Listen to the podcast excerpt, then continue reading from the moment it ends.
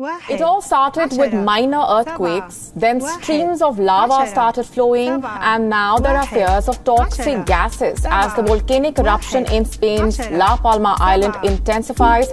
Tired residents are holed up in their homes as the eruption continues in its second week now. Streams of lava have destroyed everything in their path, more than 500 houses to be precise. Over 6,000 residents have been displaced. Hopes for the situation to improve have been diminishing.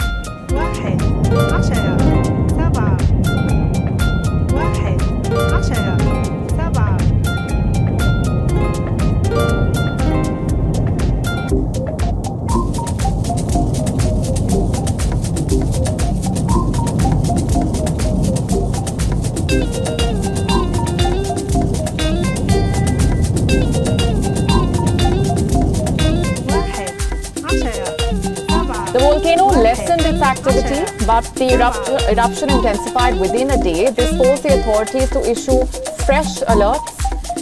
Residents have been advised not to venture out for now.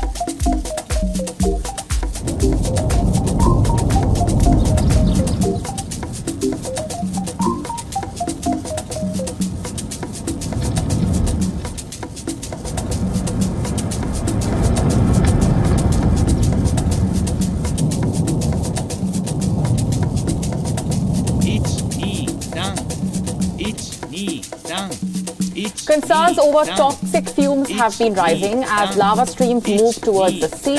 Experts say the entry of lava into the seawater will send clouds of toxic gas into the air, causing explosions and a fragmentation of the molten rock like gunshots. They say that it's too early to tell when the eruption will stop. Earlier, some experts had warned that the eruption may last for months.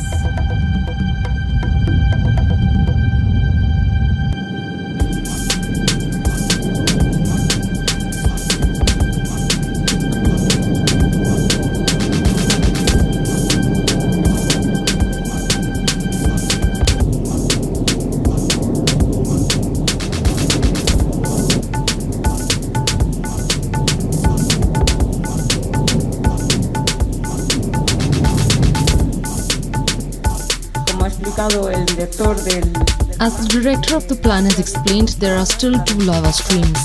The southern one has a very low speed, and the northern one has split into a fork surrounding the mountain. The one in the north is on a step upward incline, so it has slowed down and it will probably surround the mountain, meeting again with the south stream, which is advancing at a greater speed because it's going through a valley with from east to west. Lava is moving slowly, but fumes from the volcano have covered the La Palma skyline. People with pre-existing respiratory illnesses are particularly at risk. The eruption is so intense that it's even visible from space. According to the EU Satellite Monitoring Service, more than 18 kilometers of the road stands destroyed. The molten rock has destroyed houses, schools, churches, as well as health centers and irrigation infrastructure as well for the island's banana plantations, which provide nearly one third of La Palma's jobs. The volcano started erupting on the 19th of September. This was its first eruption in 50 years.